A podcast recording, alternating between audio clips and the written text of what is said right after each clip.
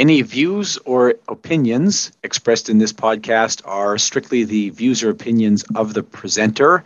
Nothing in here is the view of the firms, corporations, financial entities that anybody represents. Uh, nothing expressed here is a view of any um, regulator or semi regulatory agency. Uh, all content is intended to be educational. Nothing in this episode construes specific investment advice. And if you do require advice, you should seek an appropriate advisor, be that a financial planner or a tax advisor or possibly a lawyer. Hopefully, someone will ask me a question later on about the National Dental Care Program. Um, oh, yeah. You know, when we look at what happened with no chuckles, no chuckles. This episode of the CE Drive podcast is brought to you by Business Career College. Business Career College is a leading provider of financial services education, including the life insurance licensing program, the entire set of courses leading to the CFP certification, which is actually where I spend most of my time teaching and where I have met many of the participants in these podcasts. We also provide continuing education credits, live classroom and webinar instruction in support of the Elder Planning Counselor designation, and a few other odds and ends in support of folks in the financial services industry. You can find the full catalog of course offerings at www.businesscareercollege.com. And welcome back to the CE Drive podcast. This is Jason Watt. Uh, in this episode, which runs a little over time, I apologize. You're going to have about an hour and 10 minutes in total of content here and I have COVID right now, so I have this cough. I apologize. I'll try to keep it out, but it's uh, anyways. Um, so we have um, for credits here, uh, life insurance credits in all jurisdictions except Alberta. This would be good for an accident and sickness credit, not a life insurance credit. This is group benefits relevant content, so enjoy. Um, it'll be uh, financial planning content from FP Canada, uh, professional development content from IIROC and insurance content from the MFDA side. Um, it'll be approved for an Advocis credit as well. And the uh, object is a Christmas present from my wife. I love these gifts that my wife gets me, uh, like a leather bound notebook here. She likes to buy me these nice notebooks every year. So, a notebook is the object today. Um, and let's roll into the interview because it's very long.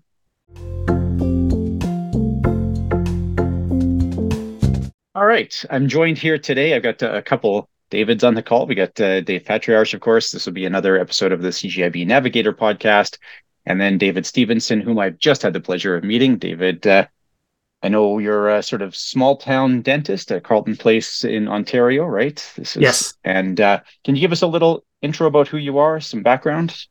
Yeah, I, have been. Uh, I graduated in 1986, so I've been a dentist a long time. I, I did. Uh, I went through the military, so I did uh, work work overseas as a dental officer in the Canadian uh, Forces Dental Services. Um, uh, but then in returning to Canada, uh, I have my wife and I are both dentists, and we have practiced in the little town of Carleton Place since 1990. I still continue to practice, although I've slowed down a little bit. Uh, I've gone from an owner to being an associate, but I've also been very heavily involved in organized dentistry since 1994. Uh, and that includes anywhere ranging from I'm a recent past president of the Ontario Dental Association. Uh, I've also been chair of their economics advisory committee, which is the Ontario Dental Association's committee responsible for oversight of the fee guide. So that may be of value to this podcast. And I've also been the recent chair of the Pandemic Recovery Working Group, which is very much responsible for helping providing solutions and workable problem solving during the pandemic. Uh, and so I like, uh, hopefully, I bring some value to the podcast. So fire away with whatever questions you can. You will for sure. I'll uh, lead you or leave you with the uh, the hard questions here then. Um, I guess maybe just you can start out, and I apologize. I've got a bit of a cold, so this is going to be uh, uh, less of me and more of Jason today. But um, I um, can you help under help people understand the difference between the ODA and the college um, and kind of roles of both parts because quite often I hear people treat the ODA like a regulatory body and and it's not. Um, but maybe you can tell a little bit about that. Yeah, and, and, Dave, that's an excellent question. And believe it or not, a lot of dentists have difficulty with that issue as well. Uh, and and uh, Jason, the province that you're in in Alberta, it's only recently that they've separated. They've used to be one in the same body. Uh, so you know, uh, there are overlaps there's some shared perspectives with our respective mandates between the Ontario Dental Association and the Royal College of Dental Surgeons of Ontario, but they're very different in, in many ways. Some of the similarities are, you know, they both are advocates for professional leadership, quality of care, building trust in our profession. We both do that. We both do that. Where the main differences are is the college's mandate is to protect the public and the Ontario, Dental Association's mandate is to advocate for their members. So that's one of the main differences and main perspectives. Uh, another big difference is the college is not voluntary. You have to be a member of the college. You have to be a registrant. So that's what you get your license to practice dentistry. Whereas the Ontario Dental Association is voluntary. Now, we represent about not over 90% of our members, which is a very good voluntary rate, but nonetheless, it is voluntary. But I think the general, to generalize, the college, they establish the rules and enforce the rules whereas the association we we are consulted on many different levels but our main role is to help our dentists, help our members and all the dentists of Ontario as well comply with the rules, help them meet the expectations that the college sets out. So, you, know, there are some overlapping of mandates, but there's a very distinct difference. The ODA doesn't make the rules. We help meet those expectations. I, does that does that make sense? Yeah, that's fantastic. In our industry, we would say, you know, we have FSRA, the Financial Services um, Authority of Ontario, which basically does our licensing. And then we have associations like whatever CGIB, Advocis, and everything that you can belong to voluntarily. Our um, participation numbers are probably closer to five or 10%, not 90. So you guys are way, way ahead. Um, and on the insurer side, insurers are regulated by FSRA, but they have CLIA, C L H I A, um, that is their association and advocacy group. And and again, in our industry like yours, advisors kind of think that CLIA is a regulator, and they're, they're not. They're just, for lack of a better term, a, a union for the insurers to speak their voice and, and things like that. So I know I think that's great. Um, Jason, you want to take the next one? Jason would take the next one if he wasn't muted. If he wasn't muted, there we go. Uh, sorry. So the uh, I actually have a follow up with this one a little bit here, David. You were good enough to mention Alberta. Um, can you give, I don't know if you, if you know off top of your head, but is this common in most jurisdictions now where you've got that break between like an ODA and RD or sorry, RCDSO, like the college equivalent, or is it still like is Alberta and are Alberta and Ontario unique in this regard? No, it's and it's it's moving towards that. Uh, if you were to ask me that question about five years ago, I could I could list you that um, you know the relationship in Alberta was the Alberta Dental Association College. Uh, Saskatchewan is one unit, Manitoba is one unit, New Brunswick, like there's various that have all been one association, but that view is changing uh, Ontario changed thanks to Bill Davis back in the 70s. I'm embarrassed that I actually know that because that yeah. will tell everybody how old I am. Um, but you know, it uh, that, in Ontario, it's been that way for a long time. Um, but the other provinces are going that way, and and that's uh, you know th- that's a big driver of change across the province. Um, but I think it, it's inevitable. Uh, there's some provinces that have given the associations time in which to do it. Uh, there's other provinces such as BC about three years ago just put the hammer down and said, no, you guys are separate, and and you have to go your separate ways. So it has been different but the trend is trending towards a separate body for, to protect the public and to advocate for the association. And it's not like a union. It's not like a union. Uh, sometimes we get compared to that, and there are some similarities, but you know we don't have a a common negotiating agreement. We, we it, it is really an advocate and services for our members. Then uh, I and I'm not aware of this at all, but uh, I assume this some Dave would know about. But David, the uh, question here about uh, the college's fees increasing. So I assume you're paying fees to both the college and the ODA, and I'm sure everybody's very sensitive to these fees when they change. So um, I don't need comments here, David. Yeah, yeah, you know the the college is an easy target, uh, you know, uh, and I think it is across the country with that. Um, uh, our, the fees to the college increased by about four hundred eighty-five dollars uh, this pa- this current year. You know, I'm not a member of the college executive council. I'm not a member of the the college's council. So, but I, I as a practicing dentist, I do have faith in their governance that they do know what they're doing and why they're doing it. If you know to give you the the typical answer that there is you know they've they've had to do this there's increasing funding for the professional liability because we get our liability insurance through our college. Uh, they are going through some governance changes that's being brought down from the province onto them for, as far as governance is concerned and regulatory requirements that are increasing. Um, they are subject to inflation just as well as I as as I as an individual yeah. practicing dentist are. So yeah, it's easy to complain about, as they say, because they're always an easy target. But uh, I I do have faith that they I, I do have faith that they have a, a, proper oversight process in order to justify their increases. So it, it's um, money well spent. Those are my thoughts about. It. Yeah, it's.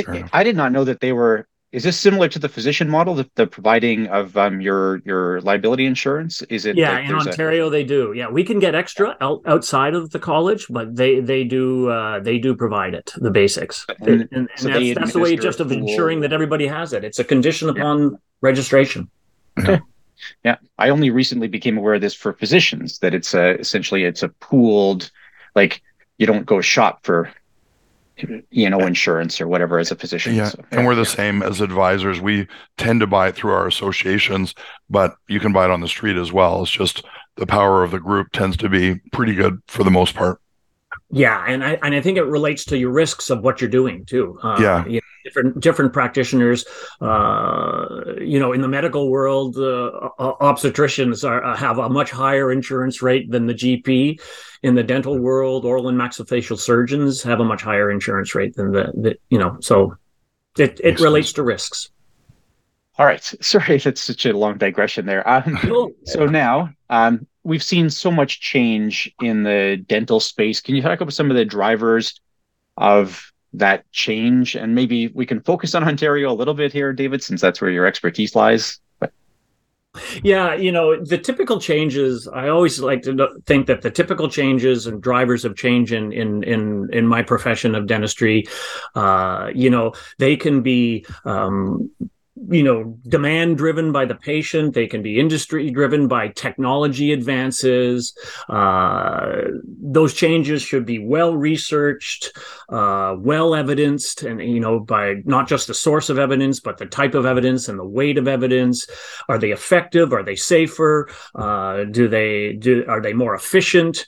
Uh, those are all things that we usually like to think are the typical drivers of change and those still exist. They still exist. And uh, um, but what's changed what's changed in change over the last uh, few years and i'm going to go back even i'm going to say about five to six years ago where this started there there is some legislative compliance that's responsible for change. In other words meeting our professional responsibilities. And that has so very much been driven by uh, COVID over the last three years, where the, the, protocols, where we haven't been able to rely on the evidence, we haven't been able to rely on the time uh, to properly evaluate and weigh the evidence. We've had to make those changes really quickly, all in the interests of public safety. Uh, and with a little bit of uncertainty, we've had to make those changes utilizing what I call the precautionary principle. In other words, okay, we, we've got to be overkill in the safe department. We've really got to be overkill in the safe department. And, uh, you know, that's how it's been in Ontario. And believe it or not, I'd like to explain a little bit of the the relationship that Ontario has with the other provinces, because that sort of situation is existing across the provinces, across the country, and it's also existing internationally. Um, uh, you know, the Ontario Dental Association is a member of the Canadian Dental Association. So each of the different provinces and territories, with the exception of Quebec, although the relationship between Quebec and the Canadian Dental Association is very good, um, but each province and, and territory is a member, is a corporate member of the Canadian Dental Association. So the provinces in that relationship, we share a lot of services, we share a lot of the advocacy efforts, we share a lot of the information and and research. So Ontario is not necessarily, uh, speaking from Ontario, we're not like an island or a microcosm. If we are an island, we're the biggest friggin' island in the country. So, so there's there's there's a lot of influence there, both good and bad. Um, so that sort of scenario, you know, you asked the question, uh, Jason, as it relates to the other provinces. Those other provinces, there will be subtle changes in the legislation compliance because healthcare is a provincial responsibility, but as general, we're all facing the same issues. And I, I would say that over the past five years, that legislation compliance, infection prevention and control has been a major driver. There and have been some others, one. though. I was gonna say that was a big one in Ontario. Yeah, as far as affecting Ontario. costs and a big change for dentists that I don't think a lot of people really picked up on unless they were kind of hanging with dentists who were at the time pulling their hair out. Yeah, exactly. And eh, but I'm going to toot my profession's horn here. You know, at the beginning of the pandemic, everybody was thinking about how much risk dentists are. I mean, we're an aerosol generating profession. We're we we got to take our mask. Like the patient has to take their mask off. We're working in the mouth. We're spraying everything all over the place. That didn't pan out. Like dental offices were not a source of infection. Well, so, and you guys, you guys have a track history that is very, very good. And I remember years ago, um, we had a family member dealing with HIV/AIDS who passed away, like in many years ago. And they, I said, you know, what's this concern? And they go, like, we've been dealing with this forever, whether it's hepatitis C, whether it's HIV, now this. Like, you've had lots of training in this and work in this environment on a daily basis almost. So the pandemic was, you know, a little bit more, but you're already there. You were operating safely, effectively, and and so on. Yeah, our starting point was a really great place to start from. Uh, you know, have we had to make some changes? Absolutely, absolutely. But uh, but I, I do think our starting point was a really great place great place to start from. I, I can't just stress infection control and legislation, though. You know, there are other changes that are coming into place, and you know, they're almost a separate discussion on their own, but I can mention them a bit here. You know, the, the business model of changes, corporate dentistry, uh, that is a driver of change as well. Um, but oh man, I could talk about that forever. Uh, you know, there's a big, some of the changes that I think uh, are worth talking about are, um, you know, teledentistry. Um, there, telemedicine has really played a major role in the pandemic and you know it, not just in it, it's improving access to care of medicine and improving utilization of our medical services that's very limited in the dental world. But yeah, very limited in the dental world. There I was mean, a lot of jokes going on about the attachments to your iPhone to do your own dentistry. I mean, yeah, yeah, yeah like uh, you know, uh, for for screening and and certainly it's been very helpful in our northern communities for triage and things like that. But the the favorable movement forward and progress that you see in the medical world for telemedicine you don't expect the same degree in teledentistry. I i need my hands in your mouth. So yeah. I need my hands in your mouth. But it must come in handy if you know somebody after having a treatment says okay i've got this pain and everything and you can maybe, maybe take a quick look and go yeah you know you might want to come back in. We'll get you some antibiotics or yeah you know exactly. give, give it a day take a tylenol and yeah. and yeah. I, I honestly, I'm not saying it's not helpful. It's just yeah. not to the same degree. Sure. I, I did this. I actually had this because I have uh, orthodontia in right now, and I had a question about them. And instead of having to go into the office, I said my uh, orthodontist FaceTimed me and uh, yeah. took a look, and he's like, "Yeah, no worries, it's all good. You can just yeah. wait till your next regular appointment." So yeah, that was pretty neat, actually. Very cool. Um, yeah. Now you mentioned sort of international pressures here. I find this interesting, David. This is one that, uh, and by the way, there's going to be a bunch of financial planners listening who are going to harass me about not asking you about corporate changes, but we'll deal with that well, separately. Yeah. Okay. So, no, I like I have no yeah. troubles talking about it. I don't know how long we have. We got oh, 24 hours for this podcast. Is that what it usually is? Give or take. Yep. well, how about we defer that question? Maybe I'll hit you up separately for that. But uh, okay. uh, but I am curious about the international pressures here because and i think dave can attest to this in the group benefits world where there's sort of like we can often look at what's happening in the united states or in australia or the uk as a little bit of a precursor to to change that we might see in canada in our space. And is that kind of how it works with dentistry too david? Is that is that your sense here?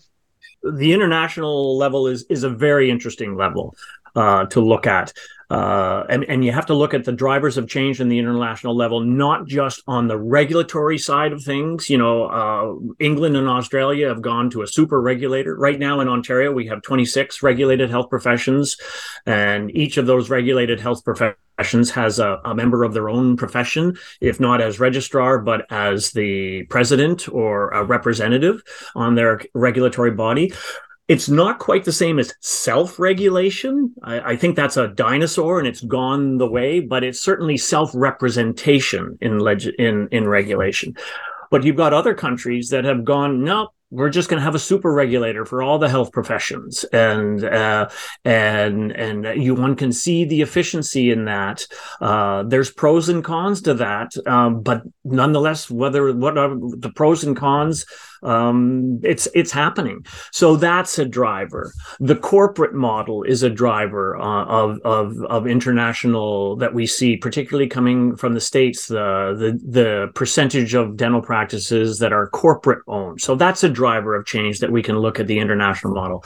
The direct to consumer perspective uh, of services like Smile Direct, orthodontic services, direct to consumer these are things that are not very they're not quite so prevalent in canada yet but we saw them coming from outside and it even goes to relate to hopefully someone will ask me a question later on about the national dental care program um, oh, yeah. you know when we look at what happened with no chuckles no chuckles uh, yeah. but when we look at what happens in other countries uh, you can't just say you know swedish model works british model works we got to take that you know every country is different just like every province is different. You you need to pick and choose.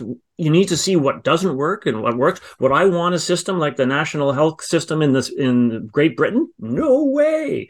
You know germany has a different system. France wait a minute a wait a minute. Are you suggesting that people in great britain don't have the best teeth in the world? I'm not going to oh, suggest oh, that. I'm just going to say i'm sorry i couldn't do couldn't resist. their access to that care is is very compromised.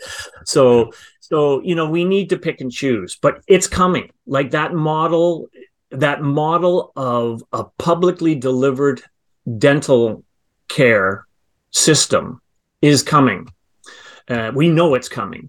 Uh, we can make. I, I, think I'm very optimistic about that. We can make it work if we just target it because we can't throw out what's been worked in this country. I, I better not. I better let yeah. some other questions go on. But like you know, but you need to pick and choose what other countries are doing, and there's some really good examples uh, that we have to pick and choose from.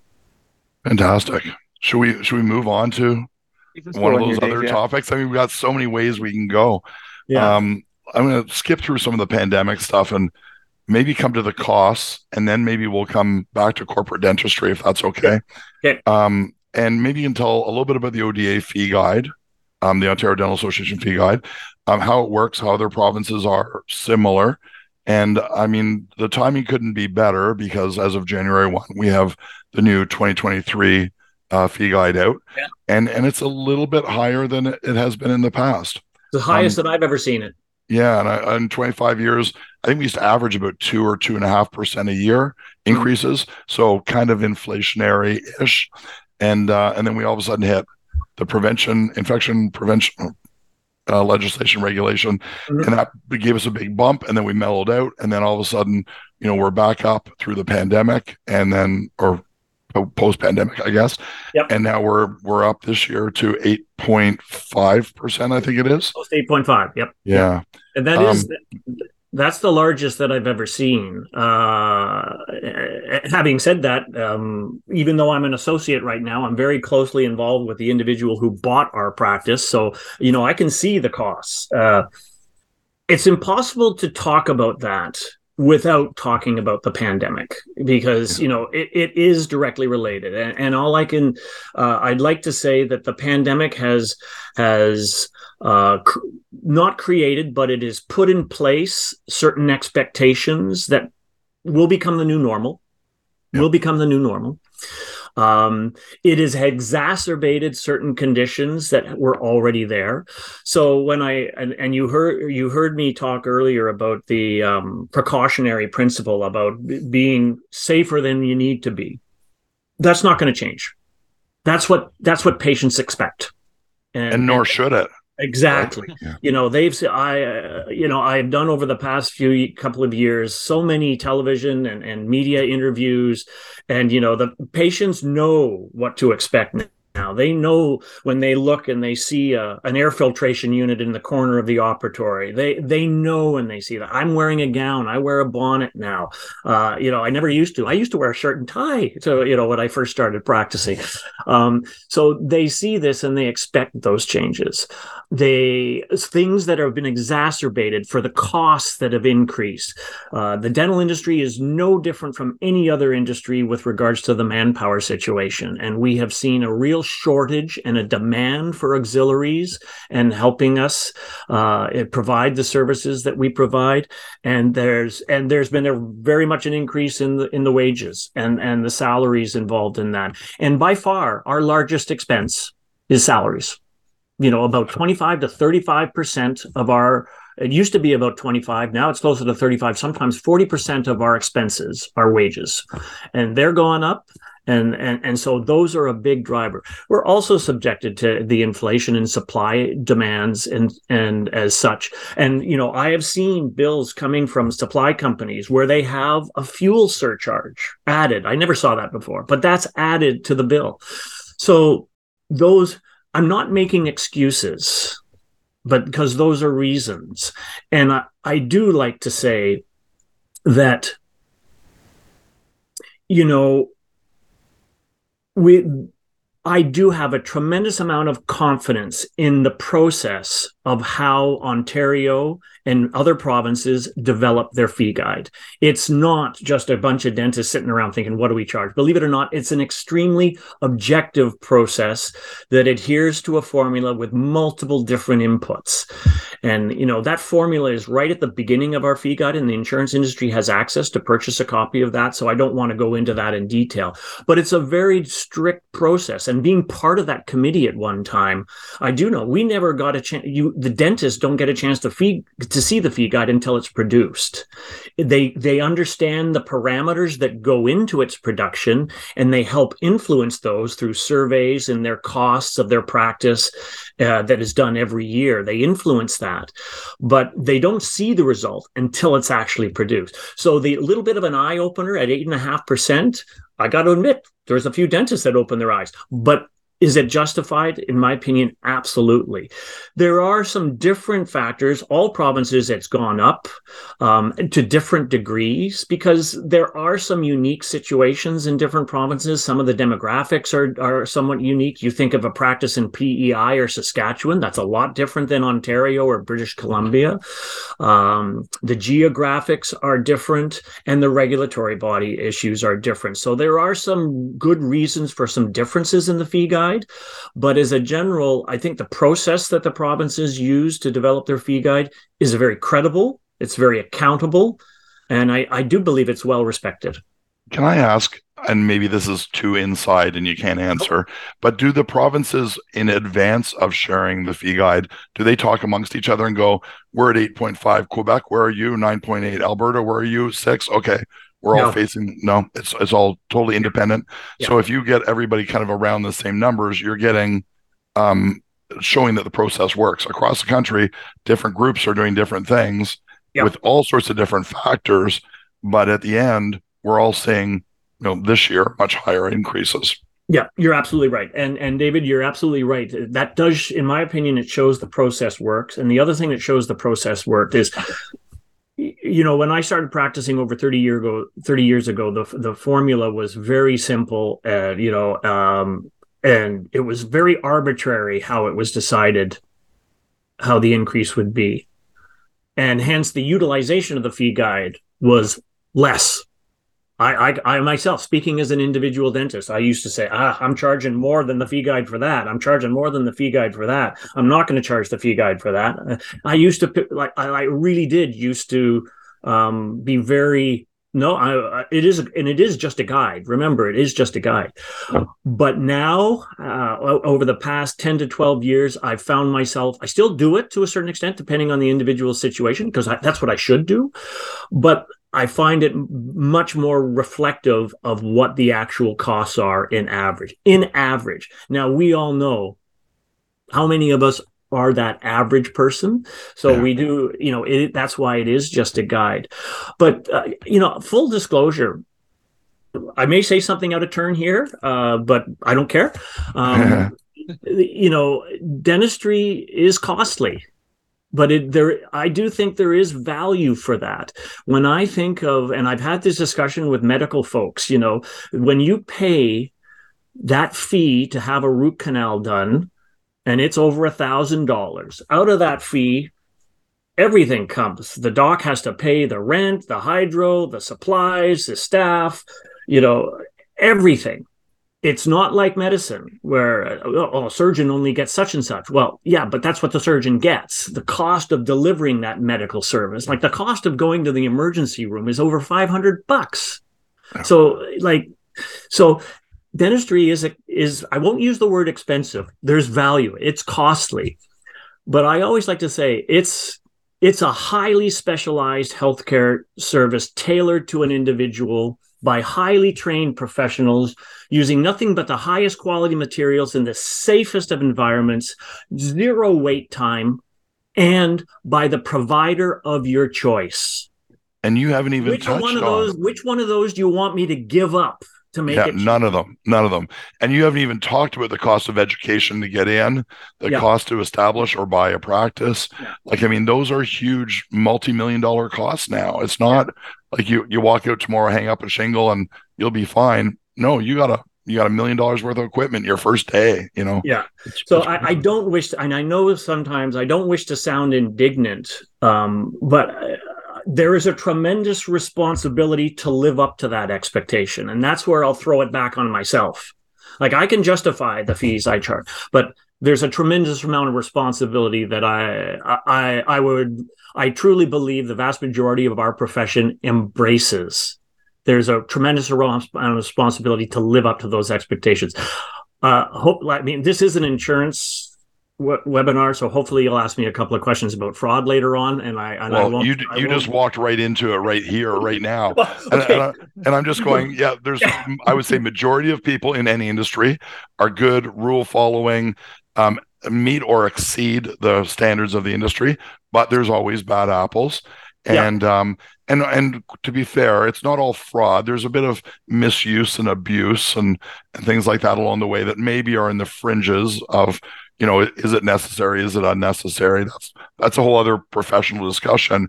Yeah. But, um, but we do see a fair amount of fraud. And, and I was hoping to do a survey of my neighborhood of dentists asking, for example, who would forgive the fee guide.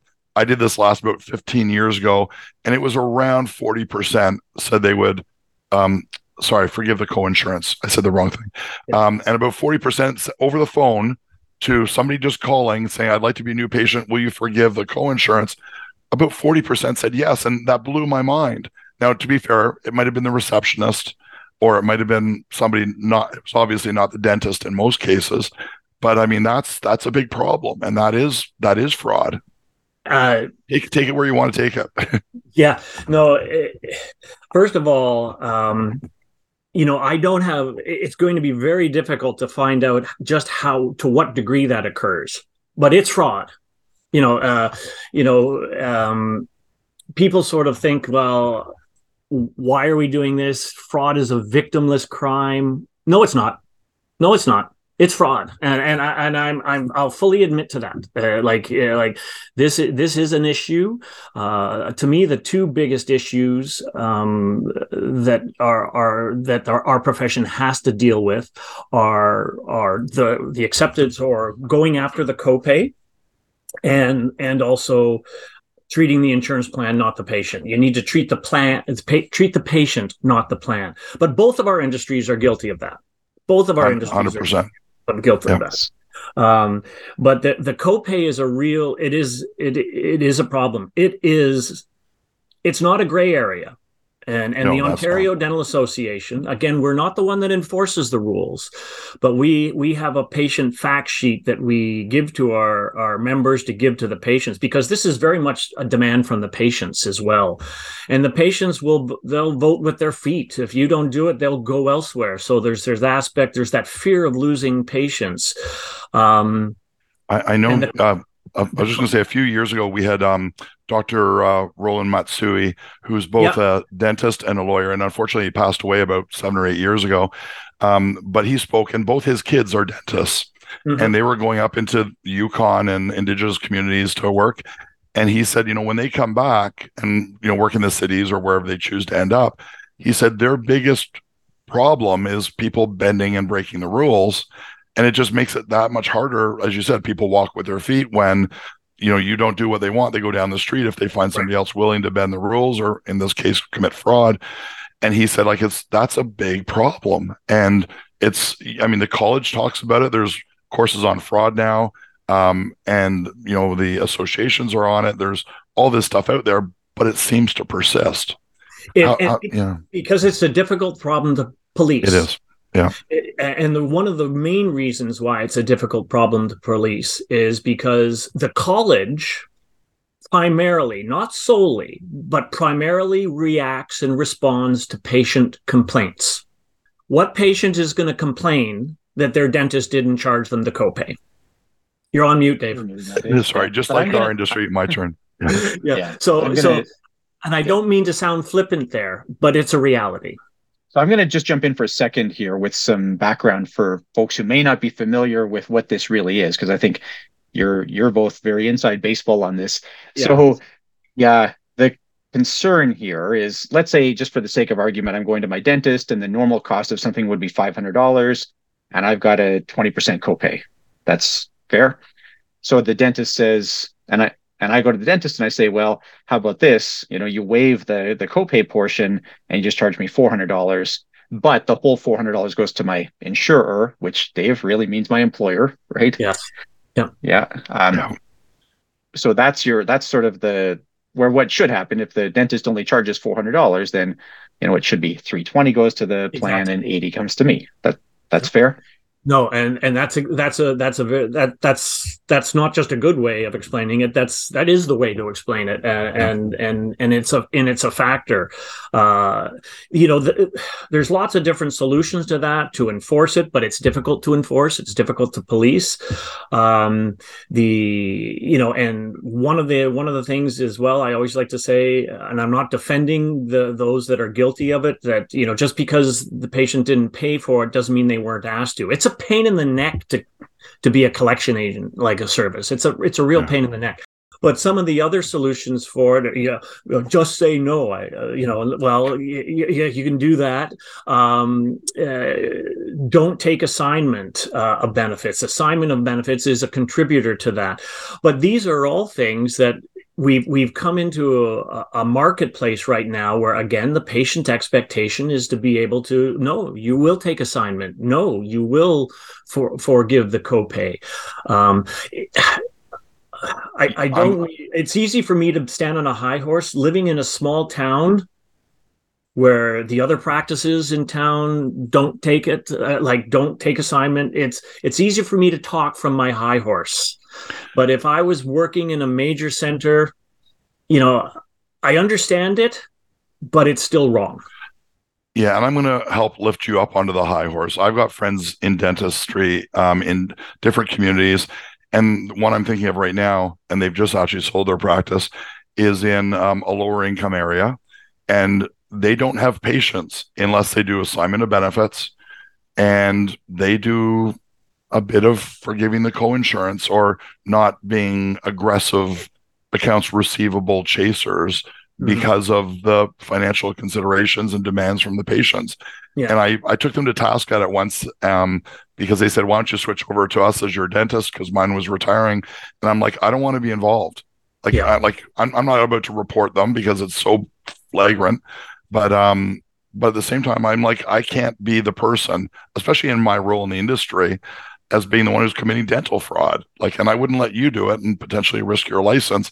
But they feel that because of that pressure from the patient, they don't have a choice. That's the only way they're going to get to be able to treat people.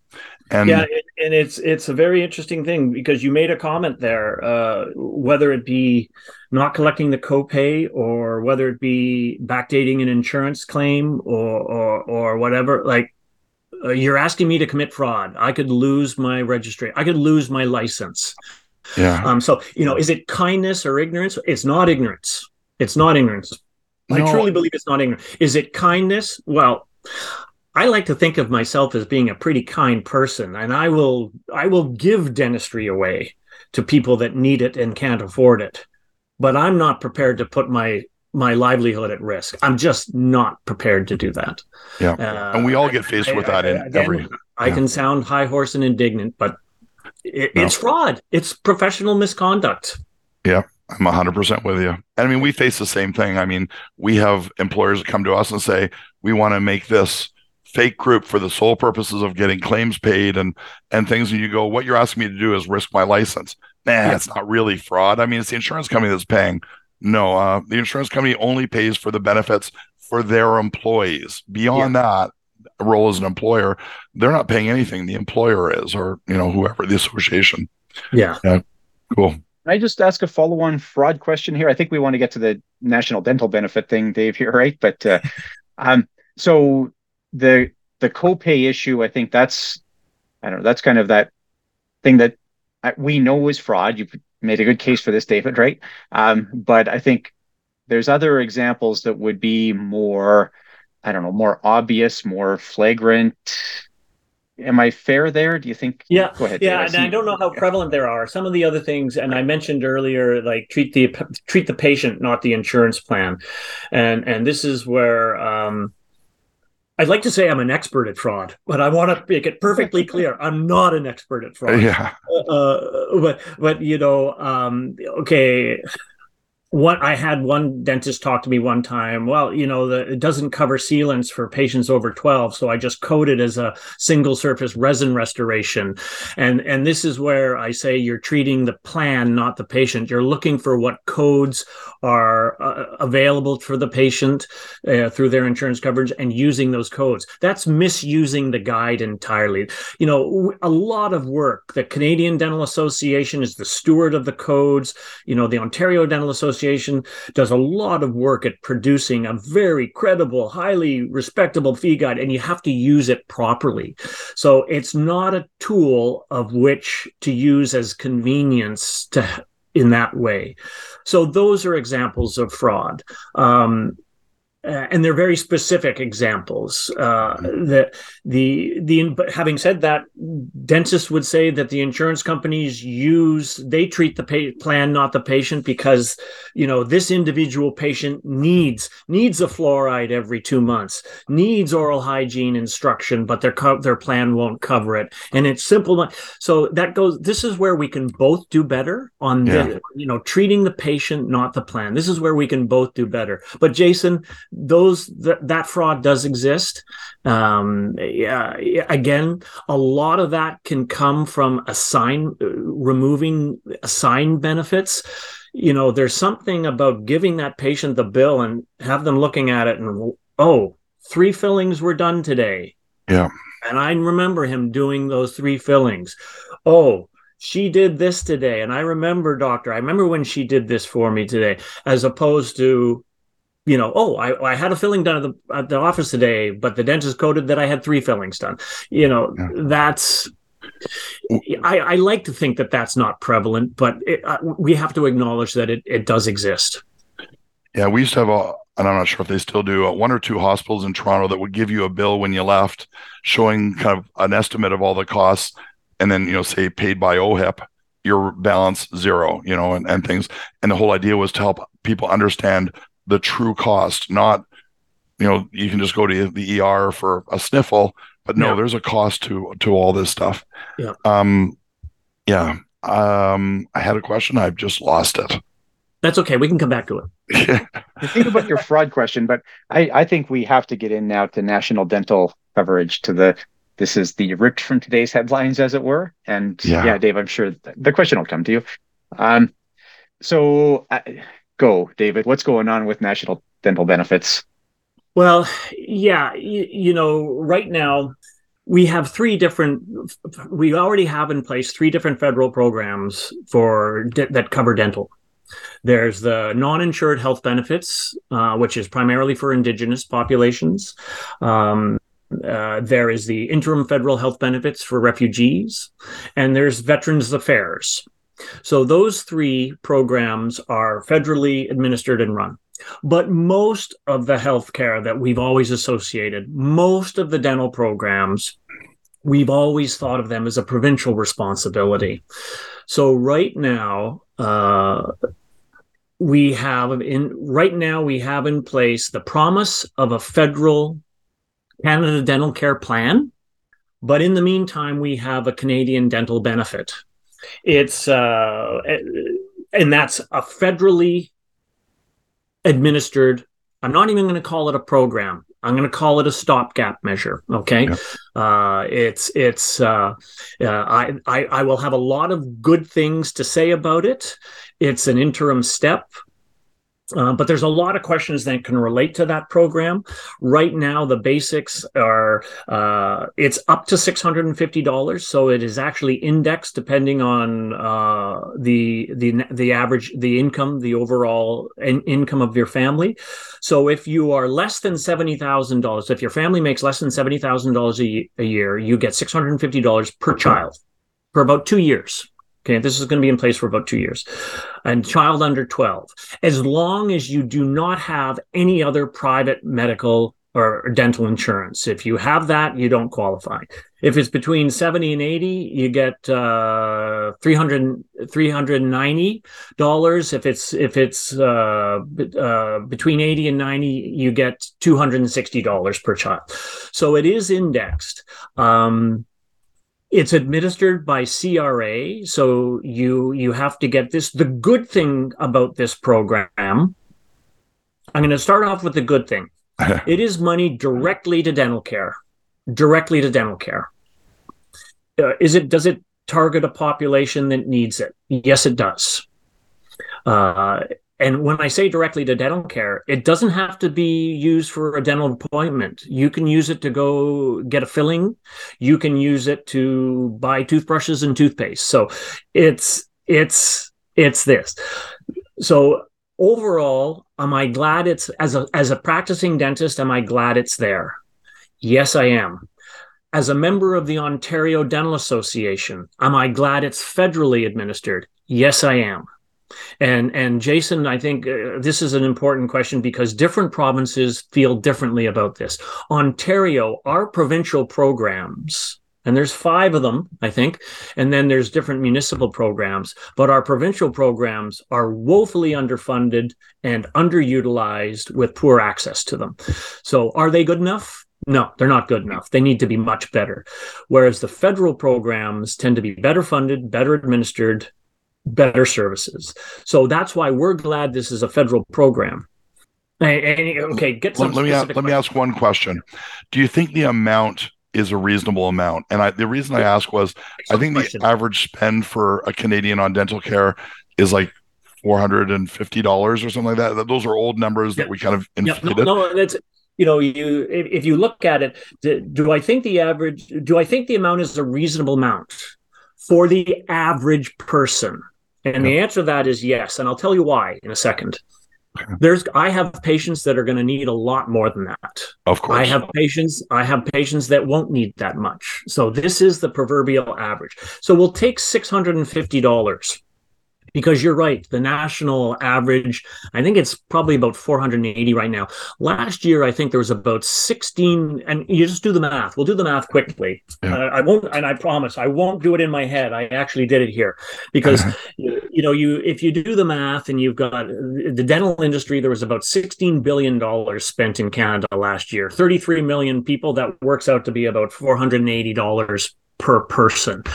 That's if everybody went but not everybody goes. So when you look at the number, okay, say in Canada, about 74% go to the dentist every year. So when you look at $16 billion spread out at 74% of the population, believe it or not, that number is $667. Oh, wow.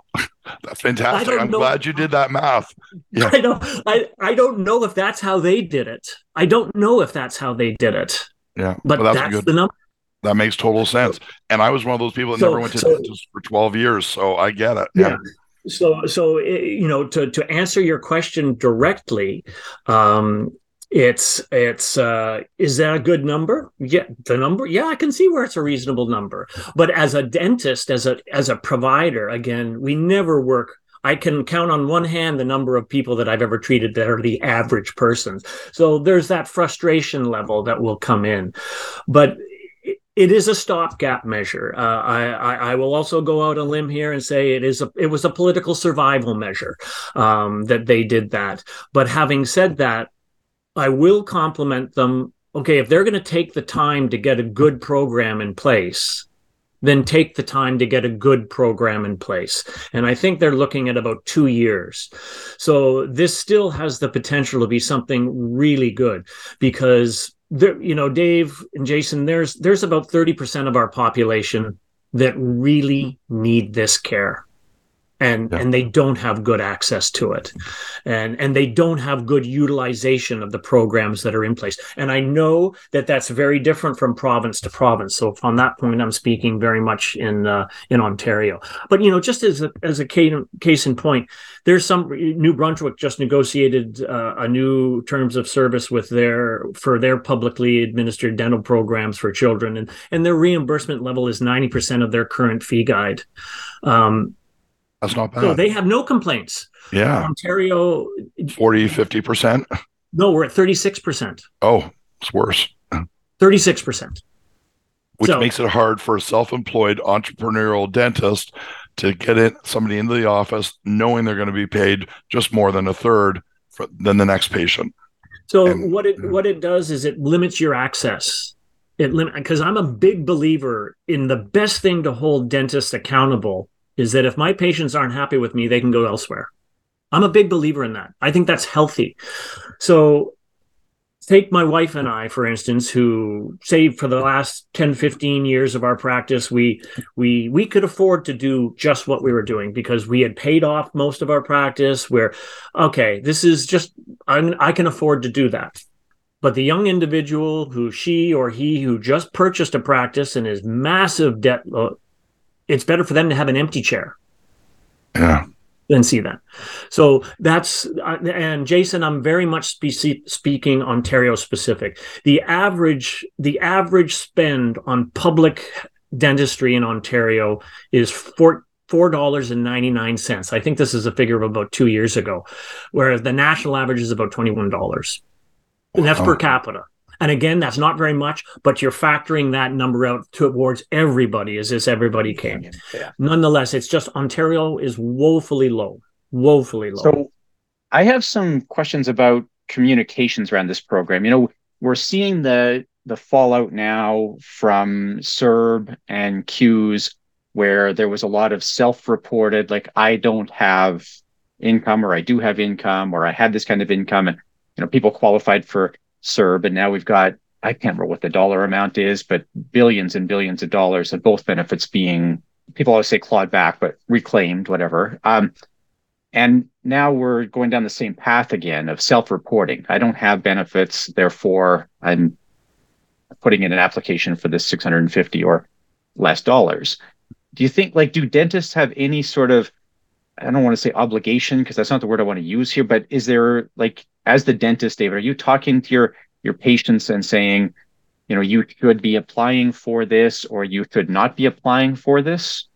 Uh, yes, uh, um, the, you know the the overall benefit because you're right. There, the program's just in place right now. There's going to be abuse. There's going to be mismanagement of funds, and and we there's always a certain element of that that's factored in. I think the the key here that they can use this um, is if they still continue. If the targeting is appropriate, in other words, it's targeted to the appropriate eligible families you know that then you're still you're you're dealing with a good starting point you're dealing with a good starting point.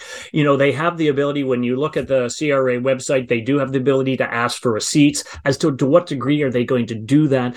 I certainly, speaking as a general practitioner dentist, there's no way I want to be a policeman in that. There's no way.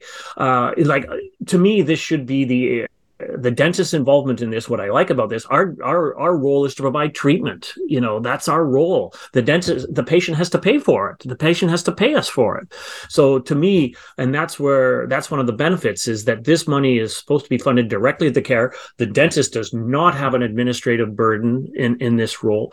So where can they hold the where can they hold the system accountable they can only do it through specific audits every once in a while but they're starting they can go from a very good starting point by maintaining and be very stringent on their eligibility criteria. And okay we're only giving this money to a family that is in this income level to start with. Yeah, whereas CERB the other benefits it was everybody was eligible for it and it's administratively difficult. So if your family qualifies based on income, and partway through the year you get a benefit plan, mm-hmm. wh- where does that fit? And oh, all of a sudden after three months you're let go. You don't have a benefit plan. Are you eligible? Are you yeah. not eligible? You know, like there's so many yeah. real life things you, that mess yeah, it all you, up you can apply for eligibility and the other thing is you have to reapply for it. So the program now it, it, it, started december 1st but it was retroactive till october 1st 2022 and the first year goes till june 30th of 2023 then they have to reapply. They reapply. We're only talking about for children here. Yeah. You know, at the, they were hoping at the end of 2023 they would have it for up to 18 and then seniors who knows? And then they're not they're not going to have a full program in place for everybody till 2025 so yeah it's it's not perfect. It's not perfect but it's a start. I will you know as a as a gp particularly working in a small town and and I live in the small town. I live in this town, and we have for for a long time. So that's why I say there's a need for it there's a need for publicly funded dental care programs what used to be called mother's allowance. Uh, uh, is there do i know of evidence of where it, these programs are going to be abused? Yeah i do. But overall i'm really grateful that they exist and i'm really glad that this is money directed directly to dental care. They haven't formed a whole other bureaucracy to deal with this. Um, they're not saying this. We got fifty million dollars for a program, which is what happened with Healthy Smiles when it first came out in Ontario. Here's fifty million dollars for a program, and they built a bunch of clinics and never manned them, and a lot of money was spent. And this is what's happening with the seniors program in Ontario as well. A lot of money is being spent, but not on directly on dental care. Are you going to keep stats on this, or is there any sort of requirement, or you know, because the if if the program works, you're going to have people in your chair who wouldn't have been in the chair otherwise. I think that's the that's the win. Right? That's the goal. That's the goal. Yeah. yeah so who's gonna who's gonna know that that's happening, or how's that gonna get back to policymakers? Or do you have a sense for that, David? Yeah, yeah, and, and I don't know the exact. Am I am I as a GP going to take stats? They're going to be very. I certainly haven't been asked to yet, um, and it's a difficult thing to make that stat. Uh, I, I don't I don't know how they're going to measure outcomes like and and really any program deserves to have measurable outcomes.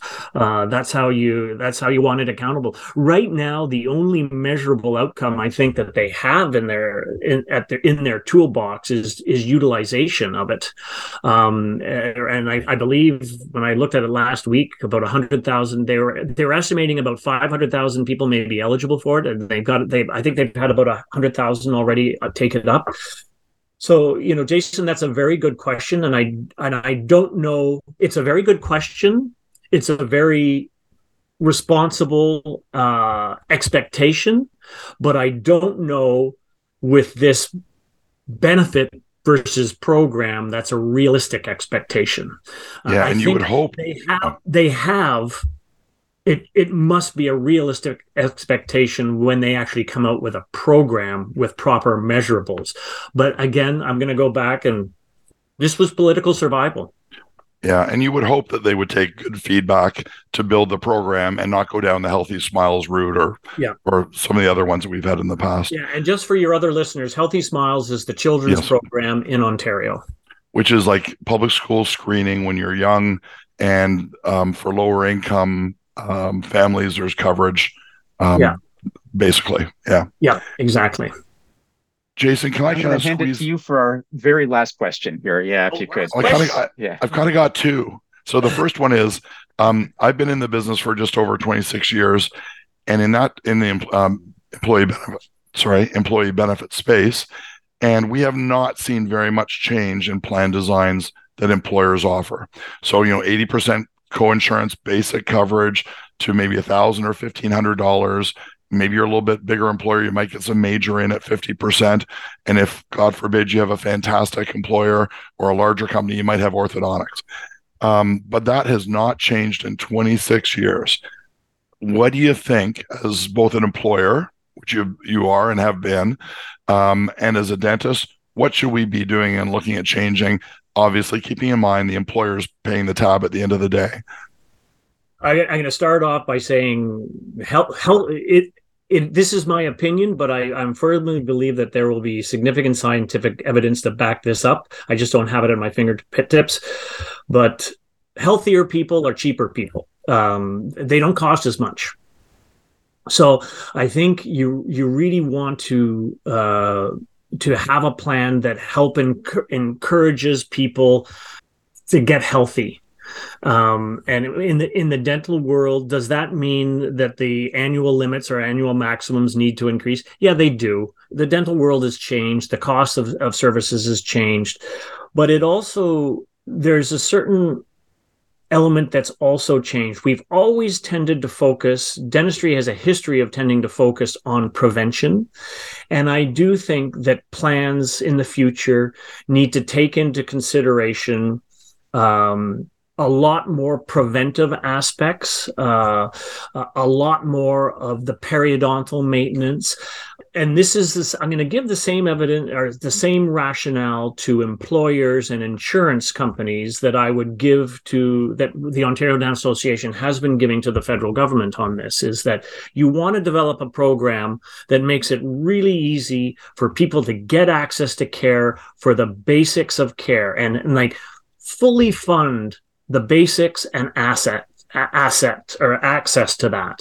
So preventive care, periodontal care, uh, yes, restorative, like just knock that one right out of the park for some of the major ones, I get that completely. Like, no, they're not covered to the full 90% or 100%. They're, they're cut back. I get that. I think you have to maintain that and that's reasonable.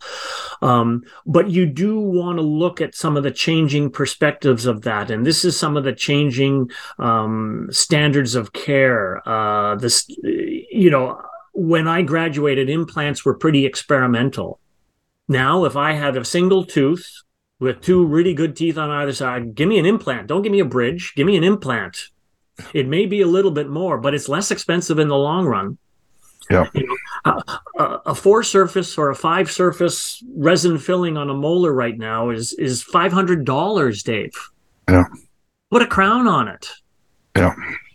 So so I think this this will get me back to uh, uh, get me back to um, uh, treat the patient, not the plan. This is where I think insurance companies can do better.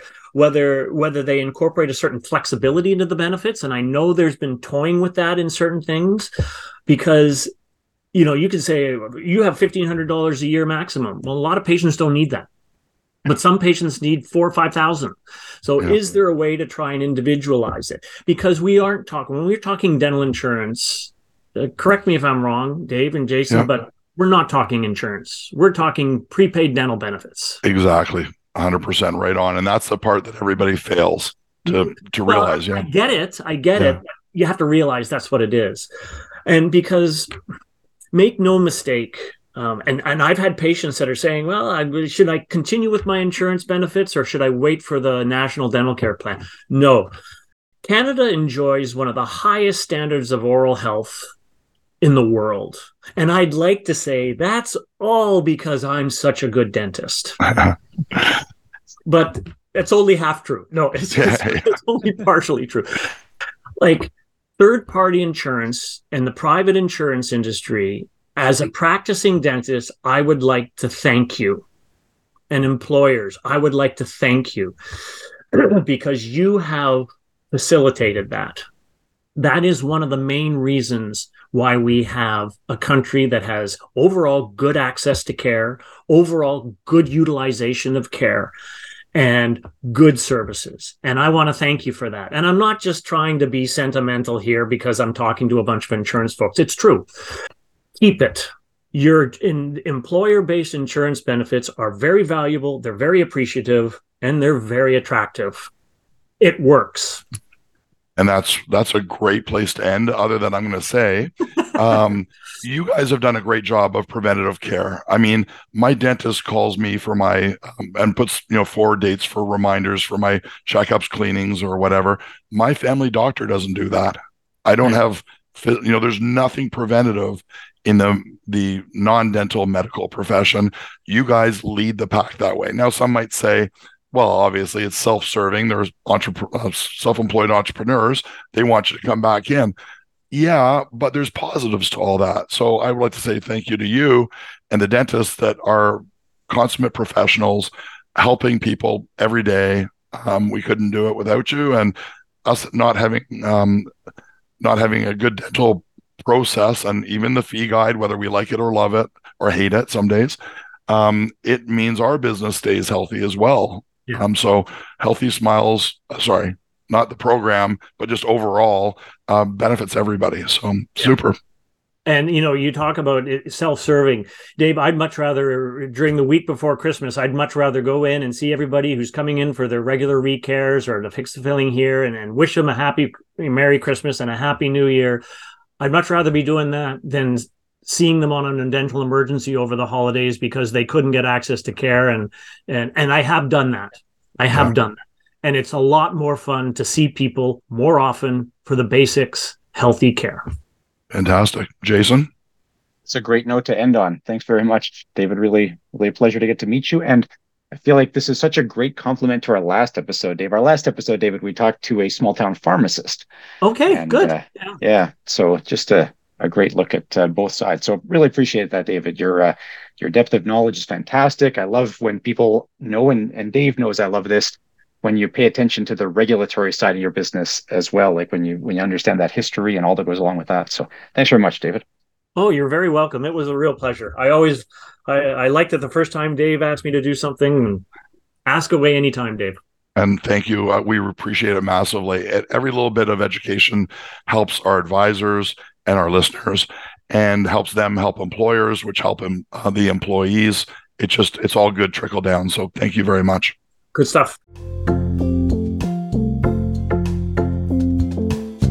Okay, I love these interviews. I hope Dave keeps bringing me these uh, wonderful practitioners who uh, understand their practice, but also understand regulation and can get us some insight. This was great. Um, pretty rare, honestly. I, I uh, always look for dentists and other practitioners who do this kind of work, and it's not that common to find folks out there who uh, know their uh, their business this well and know the regulatory side this well as well. So thanks very much for David Stevenson for coming on, and thanks to Dave Patriarch from Canadian Group Insurance Brokers. And you'll find a link to CGIB. Strongly encourage anybody out there who's active in the group benefits community to join CGIB. It's a wonderful, wonderful learning resource.